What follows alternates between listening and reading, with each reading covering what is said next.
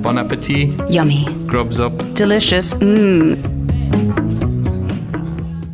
Welcome to the Palace Foods podcast. I'm Sharon Noonan, and today I'm talking to Lina Racine from Macroom Buffalo Mozzarella.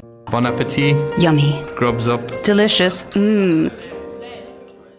Lina, the only milking herd of buffalo in Ireland, so they must be a very special herd.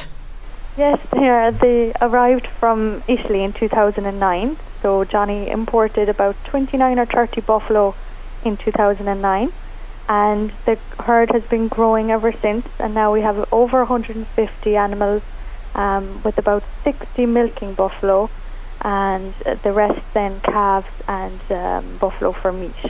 Looking after a herd of milking buffalo, is it much the same as looking after a herd of dairy cows, or is there a difference in it?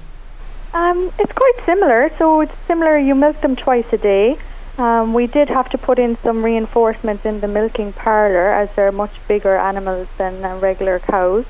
So that would be the only difference there. Now their yield would be much less than um, your typical Friesian cow. So you're talking about 10 litres of milk a day roughly compared to about 27 litres for a Friesian cow. So the yield would be much less, but you get a higher return from the milk, so you get a lot more cheese from the buffalo milk than you would from a Friesian uh, cow. And is it specifically for buffalo mozzarella that Johnny got the, the herd?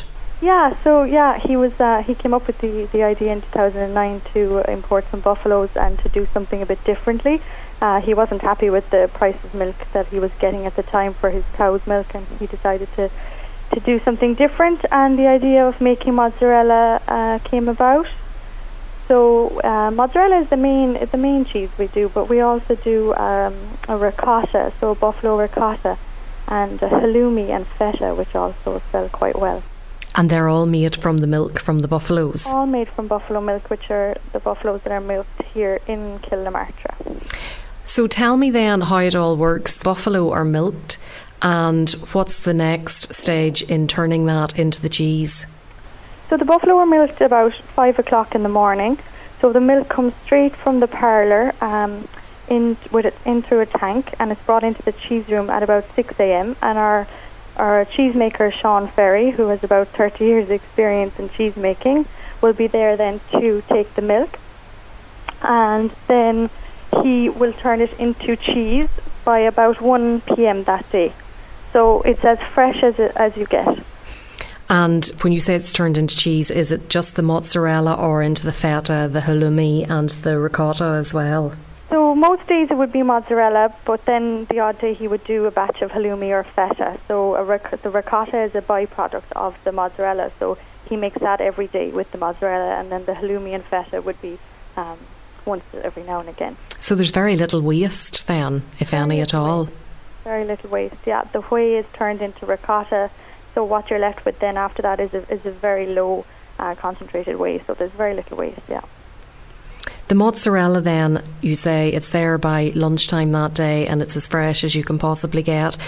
In Rome, I know my parents were in Rome a few years ago and did a food tour, and they met somebody that made mozzarella, and they said they, they wouldn't dream of eating it whenever it's more than a few days old, that you must eat it whenever it is as fresh as it, as it possibly can be. Yes, that that would be the the Italians' um, idea because that would have been the history there. But we we've done shelf life testing on our mozzarella and we've gotten up to 28 days on it. So we we have a 21 day uh, shelf life, and we find that it doesn't affect the taste. It, it, obviously it's it's beautiful that same day that when it just is made, but it it doesn't deteriorate in taste over over the following two or three weeks. And we package it in the in the brine in a vacuum packed bag, so it's kind of in its own airtight um, space, so it's it, it lives very well inside the brine for the, the following three weeks then. The ideal way to serve it is it just with the, the basil and the lovely tomatoes? Yeah, the typical caprese salad is the best way, just simple. You get the best taste from the mozzarella then.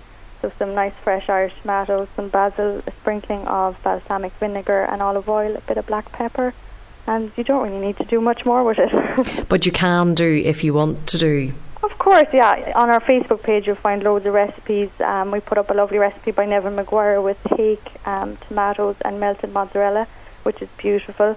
Um, I've done a baked ricotta cheesecake with raspberries as well. Um, ricotta is just lovely for making desserts, and it comes out really well with that bitter raspberry taste. Um, so plenty of recipes on the Facebook page if anyone's looking for inspiration. And there's also some pictures of the buffaloes themselves on the, the Facebook page. And there's a lovely one there. I presume it's Johnny Lynch scratching underneath the chin of one of them. Yes, they're quite placid, very placid animals. Um, now he he would say you wouldn't want to go into the field in the middle of them if you didn't know them, but he they're very friendly, and as soon as you go up to the to the ditch, they'll come and say hello, and they're very curious animals um, much more so than cows would be. Cows would be very skeptical and, and quite afraid of humans, but buffaloes are, are more curious. Um, he has a couple of funny stories about when they came first and how they were afraid of the grass because they they came from Italy where they would have been used to being grain fed and kept in sheds. So when they came to Ireland and saw the green grass, they were afraid to step out of the out of the truck onto the grass at the beginning, but they soon became used to it and they love the Irish climate now. And Johnny's lucky he's got most of his land along a river, so they absolutely love that. They're in their element in the water. If they're fed on grass here compared to green in Italy, that must affect the flavour and, and enhance it. Enhance the flavour, yeah, definitely. Um, it adds it adds a lot a lot more depth, definitely, to the cheese. I also noticed on the Facebook page that a brown calf was born.